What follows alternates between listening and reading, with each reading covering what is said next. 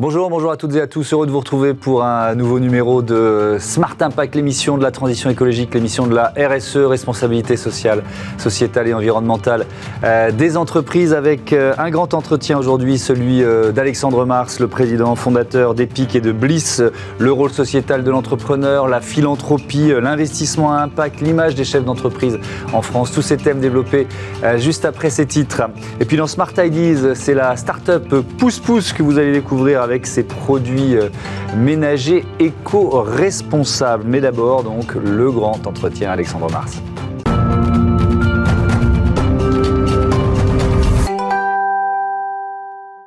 Bonjour Alexandre Mars, bienvenue, heureux de vous accueillir. Euh, vous êtes donc le fondateur, le président de Bliss et Epic, mais alors ce ne sont pas les premières entreprises que vous créez, vous avez commencé à l'âge de 17 ans, c'est ça? Eh oui Thomas, j'ai commencé euh, jeune, 17 ans, avec cette volonté assez, assez tôt de, d'utiliser euh, bah, ce, qui, ce qui allait devenir peut-être un talent, en tout mmh. cas c'était une envie à 17 ans, de créer, de construire. Qu'est-ce qui a changé dans votre vision du business depuis cette euh, première entreprise créée à peine majeure? Ah, En fait, tout a changé, mais c'est surtout le regard des autres.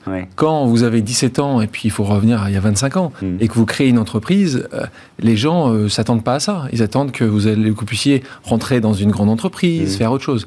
Donc c'est surtout par rapport au regard des gens. Et puis le regard des gens a changé également. L'entrepreneuriat aujourd'hui est un, est un facteur clé, même qui est quelque chose qui est partagé par le plus grand nombre. Hmm. Les chiffres sont incroyables. Il y a plus de 10 millions de Français aujourd'hui qui veulent devenir entrepreneurs. Thomas, qui veulent devenir entrepreneurs.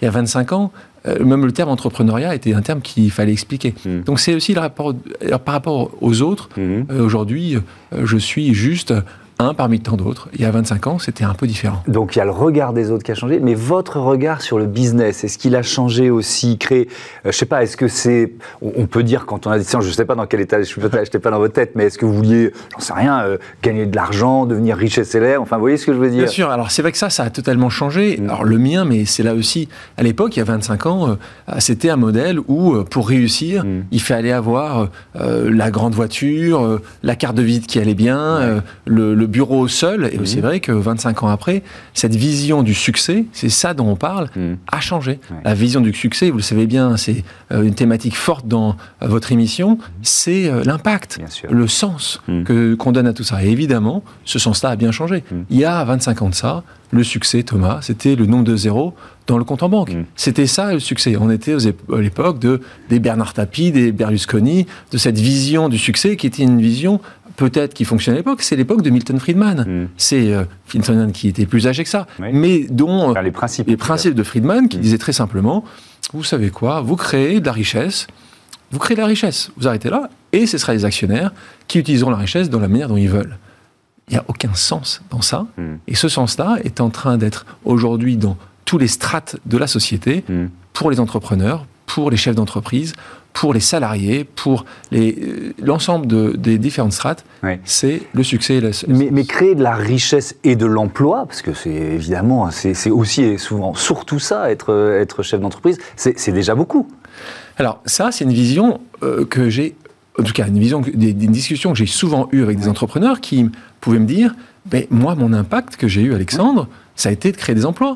Et en créant des emplois, j'ai pu, comme ça, aider des familles mmh. et puis aider euh, l'écosystème. Mmh. Et ils ont raison. Il n'empêche qu'aujourd'hui, on ne peut pas uniquement dire je fais une entreprise ou je crée une entreprise qui n'a a aucun impact, qui mmh. va détruire euh, certaines visions de la, planète. Mais j'ai créé de l'emploi parce que j'ai des bénéfices. Et c'est vrai que c'est là une évolution euh, qu'on voit au quotidien qui fait que c'est en train de changer. Et c'est en train de changer pourquoi? Parce que la consommatrice et le consommateur a changé. Hmm. Les chiffres sont intéressants. 84% des personnes qui sont en position d'acheter des produits disent si je ne me reconnais pas dans la marque, si la marque ne fait pas des choses qui pour moi sont pertinentes et positives, je peux changer. Hmm. C'est-à-dire que je peux acheter un produit concurrent. Ben, il y a 10 ans, il y a 15 ans, 20 ans de ça, Thomas, vous savez bien, hmm. ce n'est pas le sujet. Vous posez même pas la question. Et donc c'est aussi ça. Je parlais de Milton Friedman pour rester sur euh, les personnes qui sont d'un autre temps. On prend euh, euh, cette évolution de l'espèce. Et quand on parle de l'évolution de l'espèce, on voit que c'est aussi des sujets qui, démontrent qui nous sommes aujourd'hui. On évolue les chefs d'entreprise évoluent, Hmm. nous en tant que consommateurs, on évolue. Alors, vous avez créé euh, Epic euh, 2014, start-up à but non lucratif. C'est quoi la mission d'Epic? Déjà, dans la, dans la sonorité, c'est drôle, start-up à but non lucratif. Oui, parce que c'est vrai que l'association Mm. de- du mot start-up et euh, du monde de l'humanitaire. Mm. Euh, le- L'objectif est très simple, c'est d'arriver à connecter deux mondes, un monde de personnes qui euh, possèdent, qui euh, ont envie de s'engager, qui m'ont souvent dit j'aimerais faire plus, j'aimerais utiliser euh, mon succès, j'aimerais utiliser mon travail, mon intelligence pour aider les autres. Et de l'autre côté, vous avez euh, des sociétés humanitaires, des associations, des ONG, qui elles font un travail incroyable, mais le lien entre ces deux populations est assez euh, faible, assez tenu. Et ben aujourd'hui, Epic va connecter ces mondes-là en utilisant des principes très business dans la sélection des organisations, des associations, dans la manière de les présenter, pour qu'en fait, on arrive à changer des trajectoires de vie. C'est ça le point important, Thomas. Mm. Aujourd'hui, il y a beaucoup, et vous le savez très bien, beaucoup de problèmes, beaucoup de souffrances, beaucoup de difficultés. Et aujourd'hui, la meilleure manière de changer ça, c'est d'essayer de trouver des organisations, des associations qui arrivent au quotidien à faire un travail dont nous pouvons prouver l'impact, dont on arrive à comprendre la gouvernance, Mhm. le bon management, et euh, de les financer, de les aider à se développer avec aucun modèle économique. Et là, c'est la seconde partie Ouais. euh, de, de la définition. On est nous-mêmes à but non lucratif, ce qui veut dire qu'on n'a aucun modèle économique. C'est-à-dire que si demain, Thomas, vous trouvez très beau euh, ce que fait Epic, et si vous dites, bah, j'aimerais vous soutenir, si vous donnez 100 euros, Ouais. 100% de vos 100 euros, Thomas, iront aux causes, et donc on ne prendra absolument aucun frais de gestion pour que ce soit un modèle Mm. totalement pur. Mais alors, qui, qui- c'est vous qui payez sur, votre argent Exactement, perso, c'est ça Parce que sinon, non, il y a ça bien quelqu'un qui doit le payer. Oui. En effet, je le paye euh, sur, c'est moi qui vais financer les frais de structure Mhm. pour que ce modèle soit un modèle pur, afin que vous puissiez savoir, parce que c'est quand j'ai fait un- une étude de marché, vous parliez d'entrepreneuriat, un entrepreneur, vous le savez bien, la première chose qu'il va faire avant de lancer un business, il faut mieux qu'il le fasse, c'est une étude de marché. Poser la question, mais comment ça se passe Mhm. Est-ce qu'il y a des gens qui vont être intéressés par le produit La première chose que j'ai faite avant de lancer Epic, c'est poser la question aux gens. Et ce que me disaient les gens dont j'avais confiance, c'est le manque de confiance. Une partie de manque de confiance, parce que quand je donne Oui, parce qu'il y a eu beaucoup d'histoires, enfin beaucoup, il y a eu des histoires de- d'ONG ou d'associations dans lesquelles les frais de fonctionnement étaient dingues et donc finalement euh, il y avait une déperdition qui n'était pas, qui était pas acceptable pour ceux qui donnent tout simplement. Exactement. Et ce, donc, ce qui faisait que les gens se détournaient de ça en Ouais. disant juste. ah, Je ne sais pas apparemment si c'était une raison ou une excuse. Ouais. En tout cas, c'était un fait. Et donc, je dis, vous savez quoi? On va travailler là-dessus et vous allez savoir, comme ça, vous allez moins vous inquiéter, vous allez savoir que 100% que vous donnez. Mm. Et, ben, et donc, c'est en effet comme ça que moi, je finance les frais, l'infrastructure, les frais de structure de, de l'organisation EPIC. De- depuis sa création, Epic a levé 25 millions d'euros, qui ont aidé 44 organisations dans 11 pays. Je sais pas, ça a peut-être évolué d'ailleurs. Donc on a mobilisé 47 millions. Donc Ouais. euh, 47 millions. Donc c'est l'objectif, c'est au bout de 10 ans d'activité, donc euh, dans 3 ans, euh, d'arriver à 100 millions euh, d'argent qui va être mobilisé. Mhm. Et donc en faisant ça, c'est des millions de vies. On aimerait toujours faire plus. Mhm. Mais en tout cas, c'est en utilisant un modèle qui est un modèle qui a été, euh, et je crois que vous, vous le savez, mais qui a été mis en avant. Euh, et historiquement, j'ai toujours monté des entreprises que j'allais revendre. Et donc c'était mon modèle depuis Ouais. euh, que j'ai 17 ans. Chaque Mhm. fois, je montais une entreprise avec un objectif de vendre cette entreprise. Mhm. Pour la première fois de ma vie avec Epic, j'ai développé un une entreprise avec aucun modèle économique, Thomas. Donc je, peux, je Ouais. sais que je peux pas la vendre. Et donc ce qui est important pour moi, c'est le partage. C'est tout ce qu'on a pu essayer de développer et qu'on a développé, de Mhm. quelle manière on va le partager. Il y a trois ans de ça, il y a un peu moins de trois ans d'ailleurs.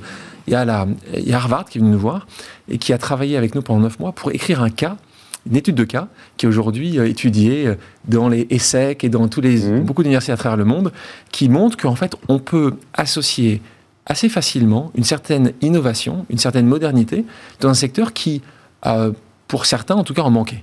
Euh, un exemple français de- de- d'organisation que vous avez aidé, c'est Simplon. Pourquoi Simplon? Alors Simplon, c'est une organisation donc, qui va aider. Donc euh, déjà, ce que nous faisons, vous le savez, Mm. on aide euh, de ch- changer de trajectoire de vie pour les jeunes et les enfants dans 11 pays du monde. Simplon, qui travaille en France, mais dans d'autres pays, en fait, utilise le code qui donc va former Mhm. des jeunes qui sont souvent euh, ne vont plus à l'école après 16 ans et qui vont se dire bah il n'y a pas grand chose qui m'intéresse le code intéresse encore beaucoup les gens parce que c'est euh, vous arrivez 16 ans même sans diplôme ce- même sans une capacité exceptionnelle en histoire en français en anglais euh, vous allez pouvoir rapidement être formé avoir une formation Mhm. et pouvoir et vous le savez c'est un besoin aujourd'hui fort des entreprises trouver des codeurs trouver des gens qui vont pouvoir développer Et bien ça, c'est un modèle assez facile qui répond à un besoin avec des résultats d'impact. Mmh. Très intéressant. Alors, je vais, maintenant à, Bliss. Euh, Bliss. C'est un fonds de capital risque. Euh, donc là, il ça, ça, fonctionne comment? Et puis peut-être aussi dans quel secteur? Est-ce qu'il y a des secteurs spécifiques dans lesquels vous investissez? Bien sûr. Donc c'est un, fonds de capital risque. on parlait des pics. Mmh. pour moi, je fonctionne souvent avec, on va dire, des verticales. EPIC, pour moi, c'était un sujet de la solidarité et comment mmh. on peut essayer de développer une meilleure solidarité. Et je fonctionne toujours avec des solutions. Pour moi, il existe quelque chose, il doit y avoir une solution et il doit y avoir une demande. Bliss, c'est une finance positive. Je suppose que l'ensemble des gens qui nous regardent aujourd'hui mmh. se disent la finance d'avant, c'est la finance du loup de Wall Street, mmh. c'est peut-être celle-là où on a grandi, qu'on a vu, c'est pas celle qui nous passionne, c'est pas celle qui nous fascine et c'est celle qu'on essaie de s'éloigner. La finance positive existe et donc c'est ce qu'on essaye de démontrer au quotidien avec Bliss en disant on va pouvoir financer, soutenir des entrepreneurs qui veulent avoir un vrai impact positif, mais cette fois-ci avec un modèle économique. Mmh. Eh bien, ça existe, ces entrepreneurs sont de plus en plus nombreux. Ces entrepreneurs comme des entreprises comme Brut, en parlant de médias, ou Too Good To Go, ce qui est tout ce qui est gaspillage alimentaire, mmh. ces entrepreneurs qui disent dans leur modèle, et là, c'est pas, on revient sur Friedman mmh. à la fin en disant on va avoir du succès, et on verra ce qu'on en fait avec notre succès. C'est dans le cœur du modèle que vous allez intégrer un impact. Et donc, vous, vous, choisissez les entreprises dans lesquelles vous investissez en fonction de leur impact positif. Hein. C'est pas simplement réduire son impact, c'est vraiment avoir un impact positif. C'est ça la logique. Alors, hein. la logique, c'est de se dire, sur tout ce que nous faisons, qui nous sommes chez Bliss, nous allons regarder ça. Je vous donne un exemple. Euh, Bliss est le premier fonds d'investissement qui est Bicorp. Alors, vous connaissez ce sujet-là parfaitement. Donc, Modèle, c'est un label, c'est mmh. un des seuls labels qui existe, qui est mondial aujourd'hui, qui prouve que quand vous parlez d'ESG, Thomas, c'est réel. Mmh. Parce qu'on peut parler d'ESG comme de plein de choses, mais quand vous regardez derrière, e, en fait, c'est un label, ils viennent auditer sur le E, sur le S et sur le G. Mmh. Et donc, Bliss est devenu le premier fonds, maintenant quasiment, ça fait 18 mois de ça, fonds Picorp. Euh, et donc, ça, c'est des sujets qui sont importants parce que ça prouve aux autres, c'est-à-dire aux autres, aux investisseurs potentiels, mmh. euh, à des LP, donc des gens qui pourraient investir, que c'est faisable, qu'il n'y a pas d'un côté un succès économique mmh. et de l'autre une vision positive de la société. Et quand je dis ça, pourquoi un succès économique Je ne l'ai pas précisé. Ça fait maintenant six ans, euh, j'ai créé Bliss au même moment qu'Epic, et on a 38% de TRI, donc euh, net par an. C'est-à-dire que chaque année, mmh. on a un taux de retour sur l'argent déployé qui est très important. Pourquoi c'est essentiel? Parce que sinon, souvent, quand les gens vont parler d'impact ou de mission, on va dire Oui, mais vous n'arrivez pas à tout faire. Et eh ben, on arrive à démontrer que si vous financez, si vous soutenez les bons entrepreneurs avec les bons projets, ces projets-là vont avoir plus de succès. D'accord, donc vous, mais elles deviennent quoi ces plus-values que vous, que vous euh, finalement réalisez euh, Merci Thomas grâce à des bons choix C'était une très bonne question. Plusieurs, manières, plusieurs, choses, plusieurs impacts en interne. Hmm. Toute personne qui rejoint et qui travaille chez Bliss s'engage à redonner 20% de ce succès, de ces bonus, de ces plus-values à des causes sociales. Et donc, c'est un modèle, c'est un modèle qu'on appelle le, pledge, il s'appelle le Epic Pledge, et il y a aujourd'hui des centaines d'entrepreneurs dans le monde qui l'ont signé. Mhm. C'est une obligation, quand vous rejoignez Bliss, de signer, de vous engager. Et donc, ça repart par Epic. Exactement, en fait. ça repart par Epic. Et donc, ça, c'est un modèle qui est assez structurant mhm. pour, pour, pour, pour Bliss. Bon, mais c'est quand même ça qui vous permet de gagner de l'argent, parce que je suis inquiet. depuis le début. non, non, je sais, vous avez, vous avez un beau succès d'entrepreneur depuis. Mais, mais vous avez raison. Mais non, en plus, c'est pas un gros mot. Enfin, on est sur une chaîne business et, euh, et heureusement que voilà, on, mais on se réaliser par l'argent qu'on gagne. Mais j'assume totalement la, la balance qui est. vous avez votre balance de vie. La mienne est très simple. C'est mm. qu'il y a un moyen et une fin. Pour moi, le moyen, c'est un moyen financier. Ce n'est pas une fin. Donc, euh, quand je crée euh, de la valeur financière, mm. ce n'a jamais été et ce n'est pas mm. une fin. C'est un moyen qui est pour moi important pour financer des projets sociétaux, pour pouvoir avoir cet impact positif. Et pour ça, bah, vous le savez bien, cette chaîne le prouve, mm. c'est que le business est essentiel et on ne peut pas penser business d'un côté et le plus loin possible impact. Il y a, on, associe souvent dans cette émission, mais deux mots durable et rentable. Et le et, il est très important. Vous êtes d'accord avec cette idée? C'est-à-dire que quand vous choisissez, par exemple, une, une, entreprise dans laquelle, à impact dans laquelle vous investissez via, via Bliss, c'est un peu la réflexion que vous avez, parce que sinon, ça ne sert pas à grand-chose. Non, sinon, ça va être compliqué. Alors, c'est pour ça que vous regardez bien, les sujets des pics et les sujets de Bliss sont très connectés d'un mmh. côté. Mais le point, c'est qu'il y en a une ou des sociétés chez Bliss qui vont avoir qui vont être rentables. Mm. De l'autre côté, ils vont être durables, non rentables. Mais c'est pas le même type de modèle. Oui, c'est pas la même chose que vous allez faire. Il y a des Mm. choses que vous ne trouverez jamais de modèle économique. Mm. Mais il faut quand même les aider parce que Oui, là, on est dans les ONG. Exactement, l'État ne peut pas tout faire Ouais. et est limité dans- dans- aussi dans certains modèles. Et donc aujourd'hui, c'est la manière de faire. Et vous avez raison, quand vous voulez avoir un succès, si on prend des exemples que vous connaissez parfaitement, mais regardons le succès d'une boîte, d'une entreprise comme C'est qui le patron Ouais. Eh ben, on arrive les à démontrer. ici, évidemment, Bien ouais. sûr. Bah, quand vous parlez avec Nicolas Chaban et ses équipes, vous arrivez, ils arrivent à démontrer que oui, on peut avoir un succès économique incroyable Mhm. et en même temps avoir un impact positif et avoir une durabilité du modèle. Mhm. Et ben oui, c'est faisable. Mais c'est qui le patron? Bah, Aujourd'hui, il n'y en a pas deux, trois, il y en a 20, 50. Et ces entrepreneurs qui se créent, pas uniquement les jeunes de 25 ans, tout entrepreneur aujourd'hui se dit, mais comment aujourd'hui Mhm. je peux fonctionner différemment et changer les codes, les codes qu'on nous a appris, en tout cas les codes que vous et moi, et beaucoup de gens certainement qui regardent cette émission, avec, voilà, ont vu, ou en tout cas ont, ont pensé que ces codes n'étaient pas changeables. Et ben, Oui, c'est ce qu'on a appris dans les écoles de commerce sûr. notamment. D'ailleurs, ce- est-ce que ce- cette, euh, cet enseignement, il est en train de changer, ça aussi on en a parlé ici, mais est-ce qu'il faut qu'il change un peu plus rapidement d'après vous? Bah, l'entrepreneuriat doit être mis à pas à toutes les sauces, je ne devrais pas dire ça, mais en Mhm. tout cas doit être un- beaucoup plus étudié. Je le vois pour avoir la chance de souvent aller parler à des étudiants. Première question que je pose aujourd'hui, tout le temps, qui veut devenir entrepreneur? Quelle que soit, euh, que ce soit une université en province, que ce soit une grande école à Paris, mais c'est incroyable. Mm. C'est plutôt l'inverse. Qui ne veut pas devenir entrepreneur Aujourd'hui, et cette question que je posais il y a 10 ans, ou il y a 20 ans, à chaque fois, c'était il y a 20 ans, il n'y en avait pas. Il n'y en avait pas, hein, Thomas. Il avait pas. Il y a 10 C'est ans, il y en avait quelques-uns. Aujourd'hui, c'est tout le monde. Est-ce que les cours sont adaptés par rapport à ça? Ils le deviennent de plus en plus. Et tous ne le deviendront pas. Faisons attention, entrepreneurs. Il ne faut pas qu'ils aient tous une pression. Mm. Et puis l'entrepreneuriat aussi, c'est important. N'est pas uniquement être l'entrepreneuriat tech, être, vouloir être à Station F. Il n'y a pas que ça, l'entrepreneuriat.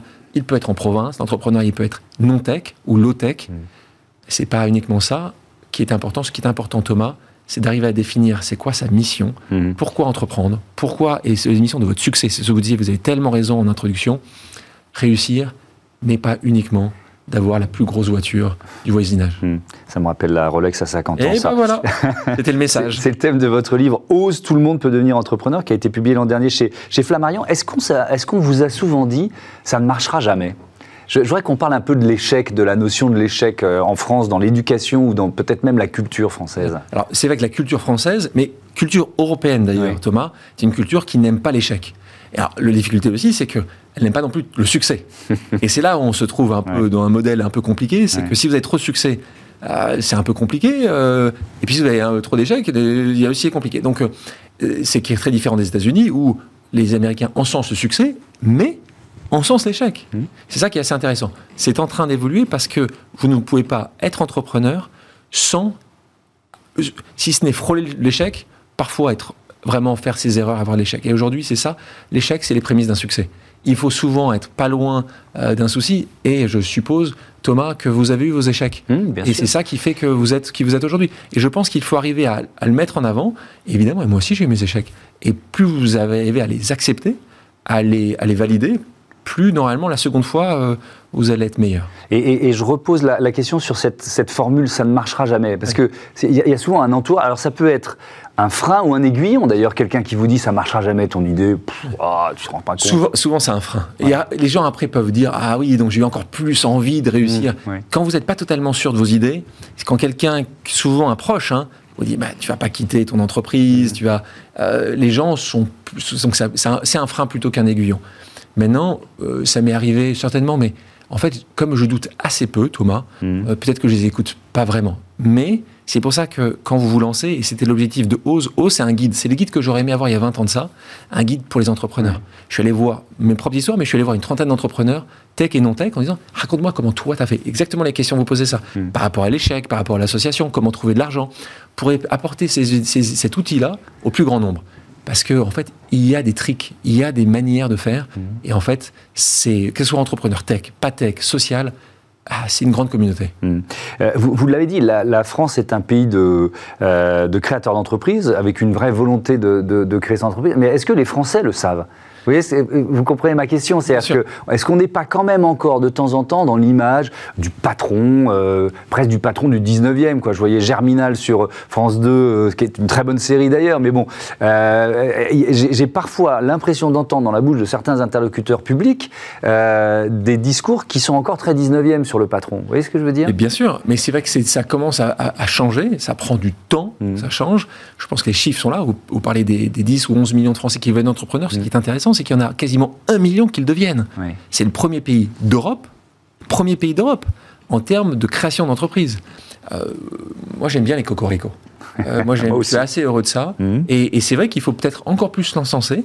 Il est possible que c'est vrai que euh, le pouvoir public soit un peu éloigné de ça de temps en temps. C'est aussi une génération qui va évoluer et mmh. qui voit aussi que c'est en train d'arriver. Il ne faut pas tout le temps, également, et c'est là où il faut faire aussi attention, opposer l'entrepreneuriat aux, entreprises. Un chef d'entreprise, aujourd'hui un employé, a aussi une vision différente de l'employé d'il y a 20 ans. Donc ce mm. c'est pas uniquement euh, tout en haut, c'est sur tous les niveaux euh, en fait de l'entreprise. Mais, mais, ça rejoint ce qu'on disait tout à l'heure sur le, le, sens. Hein. Euh, finalement, les entrepreneurs eux-mêmes sont en train de changer, alors par volonté, par changement de perception de leur métier, aussi avec la pression des consommateurs, la pression des collaborateurs. C'est-à-dire qu'il euh, y, a ce mouvement euh, des, raisons d'être, par exemple, qui, s'est lancé grâce à la loi Pacte euh, en, France. Ça contribue à changer l'image de l'entrepreneur aussi. bien, sûr, bien sûr. On est sur un modèle, je vous parlais tout à l'heure de l'évolution de l'espèce. Mmh. C'est Charles Darwin. Mmh. Je vous parlais de, voilà, du 20, là, 20e siècle, 19e siècle. Quand on parle de darwinisme, c'est ça. C'est que les gens évoluent soit parce qu'ils pensent vraiment, parce que c'est en eux, soit ils se rendent compte que sans ça, ils vont perdre pied. Mm. Et les entreprises qui ont perdu pied il y a 10 ou 20 ans, quand on parle de Nokia ou Kodak, mm. ils ont perdu pied parce qu'ils n'ont pas vu des évolutions technologiques. Aujourd'hui, c'est des, évolutions sociétales. Si vous n'avez pas vu ce qui est en train de se passer, si vous ne comprenez pas que la consommatrice et le consommateur veulent autre chose, mm. et eh ben vous ne voyez pas. Et c'est la même chose, vous parlez, aujourd'hui des gouvernements, du, du personnel public, c'est la même chose. Les gens ont compris, et c'est très important Thomas, que c'est pas uniquement une fois tous les 5 ans. Une fois tous les 4 ans, les 6 ans, si ça dépend si c'est présidentiel ou, des, ou, du régional ou du, local, mm. que notre impact, que notre décision, elle n'est pas uniquement top-down, mm. mais elle aussi à notre niveau, avec notre carte bleue. Et ça, ça change complètement ce qui a pu avoir la vision, mm. c'est que ce n'est pas uniquement une fois tous les 5 ans, on va voter, ce qui reste très important, mais tous les jours, je vais voter pour là où l'entreprise, le monde doit aller on reprend le pouvoir. Mmh. Et d'ailleurs, ce mouvement, on va terminer là-dessus, il, a été accéléré là depuis deux ans avec, euh, avec ce moment de, pandémie où on s'est aussi posé des questions sur, euh, sur nous-mêmes. Pourquoi? Pourquoi je travaille? Pourquoi je fais ce métier? Et pourquoi je, mais pourquoi j'achète en Chine? Quelque chose que je trouvais ici Qu'est-ce que, Pourquoi? Et le pourquoi est important. On revient sur le point central. C'est quoi votre mission, Thomas, dans la vie? C'est quoi notre mission? Pourquoi nous faisons ce que nous faisons? Eh ben, c'est plutôt une bonne question à se poser. Hmm. Merci beaucoup, Alexandre Mars. Je rappelle le titre de votre euh, dernier livre, Ose, tout le monde peut devenir entrepreneur. C'est euh, publié chez Flammarion. Allez, on passe à Smart Ideas et justement, on place les, les gens des entreprises, les startups et leurs créateurs en pleine lumière. C'est parti. Smart Ideas avec BNP Paribas. Découvrez des entreprises à impact positif.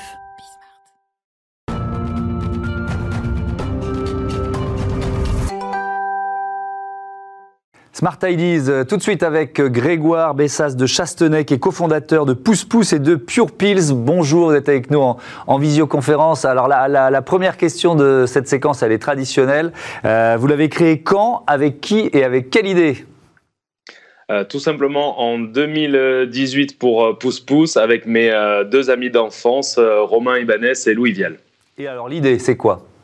L'idée, c'est tout simplement accompagner les gens dans une transformation de consommation plus éco-responsable et donc avec beaucoup de do-it-yourself. Et c'est pour ça que derrière est venu euh, Pure Pills. Alors Pure Pills, on va en parler dans un instant. Il y a eu d'abord quoi? Une première gamme de produits d'entretien, c'est ça? C'est ça, exactement. Avec, euh, avec Pouce Pouce, on a, on a exploré avec du do-it-yourself pour pouvoir faire ses, propres produits d'entretien. On a fait une première version euh, de, de, ces produits innovants. Euh, et puis, on a tout retravaillé, reformulé et créé une marque dédiée pour, pour cela. Alors, ça s'appelle Pure Pills. C'est quoi Pure Pills? Expliquez-moi. Tout simplement, c'est la révolution des produits ménagers. Aujourd'hui, une bouteille de, de, produits ménagers est composée à 80 à 90% d'eau. Euh, elle est euh, dans une bouteille à usage unique et donc on a condensé la matière active sous forme de pastille qu'on va diluer dans l'eau pour ne plus jamais jeter de bouteille en plastique à usage unique et euh, pour faciliter aussi le transport. ça améliore notre bilan carbone, ça améliore aussi le, le, côté de la livraison, mais aussi l'usage vraiment d'un produit ménager. On n'a pas voulu voilà, changer l'usage, mais on, a, on va changer un peu la manière de le concevoir. Oui, c'est vraiment la conception. Ça a demandé combien de temps de recherche et développement pour euh, finalement euh, concentrer euh, les principes actifs de ces produits ménagers? Une dizaine de recettes par, par produit et un an de, développement. Ça veut dire qu'il y, y, y, a une bouteille ou, une pilule par, par usage en quelque sorte? C'est ça, exactement. On a, on a six, euh, six, produits, donc on a un vitre et miroir qui va vraiment être spécialisé pour voir, euh, faire briller le, le, le, la vitre et le miroir. On a la salle de bain qui va aussi avoir un côté anti-calcaire. On a un dégraissant cuisine. On a un produit pour le sol et on a un produit qui est multi-usage et un antibactérien. C'est quoi votre euh, modèle économique et surtout peut-être votre réseau de distribution aujourd'hui? Aujourd'hui, essentiellement, c'est euh, sur le, digital, puisque nous, on est, digital native avec, euh, avec Pouce Pouce. Donc, euh, pour nous, c'était plus facile le digital. Mais on va aussi élargir au niveau des, professionnels et aussi après du, retail, concept store et, grande distribution. Quelles difficultés vous avez rencontrées finalement pour, pour mettre au point ces, ces, ces, principes actifs Peut-être aussi pour choisir l'emballage, parce que voilà, c'est une dimension importante de votre projet. Euh, c'est très très important. En fait, on a eu euh, quelques contraintes au niveau de l'emballage pour qu'à un moment donné, on puisse préserver euh, surtout l'efficacité du produit et aussi le fait que ça puisse être duré dans le temps. donc voilà, c'était vraiment tous ces aspects-là. aussi par la concentration aussi du produit, le fait qu'elle ne s'effrite pas, on aurait pu partir sur de la, poudre, pardon, mais ça nous permet d'avoir un dosage vraiment qui soit parfait au niveau de la, pastille, de, aussi de, maîtriser le temps de dilution. Euh, et on a aussi euh, voulu aller un peu plus loin en proposant une bouteille euh, qui soit végétale. C'est pas parce que je vous enlève du plastique que je vais vous vendre du plastique. Donc c'était aussi notre notre credo. Et, surtout, en fait, c'est voilà, même les marques les plus vertueuses sont dans des bidons en plastique. donc aujourd'hui, au XXIe siècle, je pense que c'est une hérésie. et, et, donc c'était vraiment voilà d'essayer de, d'assembler l'aspect écologique, l'aspect économique, mais aussi euh, l'efficacité en premier, en premier lieu. Oui, parce qu'elles euh, sont faites de quoi euh, vos, bouteilles, vos bidons, ils sont faits de quoi? C'est de la badass de, de, de betterave, donc c'est des résidus industriels. et tout ça, c'est fait par une, une, start-up aussi française partenaire. et voilà, c'est vraiment une, innovation sur, sur cette bouteille-là. C'est une bouteille végétale sans pétrochimie. comment vous voyez la suite, les, les, perspectives de croissance pour, pour Pure Pills? Euh, vraiment, bah, c'est vraiment de structurer. Euh, nous, on a fait une première levée de fonds cette année. On va en faire une deuxième, euh, je pense, courant de l'année 2022 pour pouvoir structurer et accélérer le développement. On sent que même au niveau des professionnels, il y a une demande au niveau des professionnels de nettoyage pour avoir quelque chose de plus vertueux. De, réduire en fait l'espace, de, réduire aussi la contrainte de, la personne qui, fait le nettoyage. Voilà, parce qu'une petite pastille, de l'eau, et vous attendez six minutes pour recréer un produit, voilà, euh, c'est aussi cette innovation. Merci beaucoup, merci Grégoire Bessas de Chastenay. Bon vent euh, à Pouce pouce, bon vent à vos Pure Pills. Voilà, c'est la fin de cette émission. un grand merci à toutes et à tous de votre fidélité à Smart Impact, mais aussi à Bismart, la chaîne des audacieuses et des audacieux. Salut à toutes et à tous.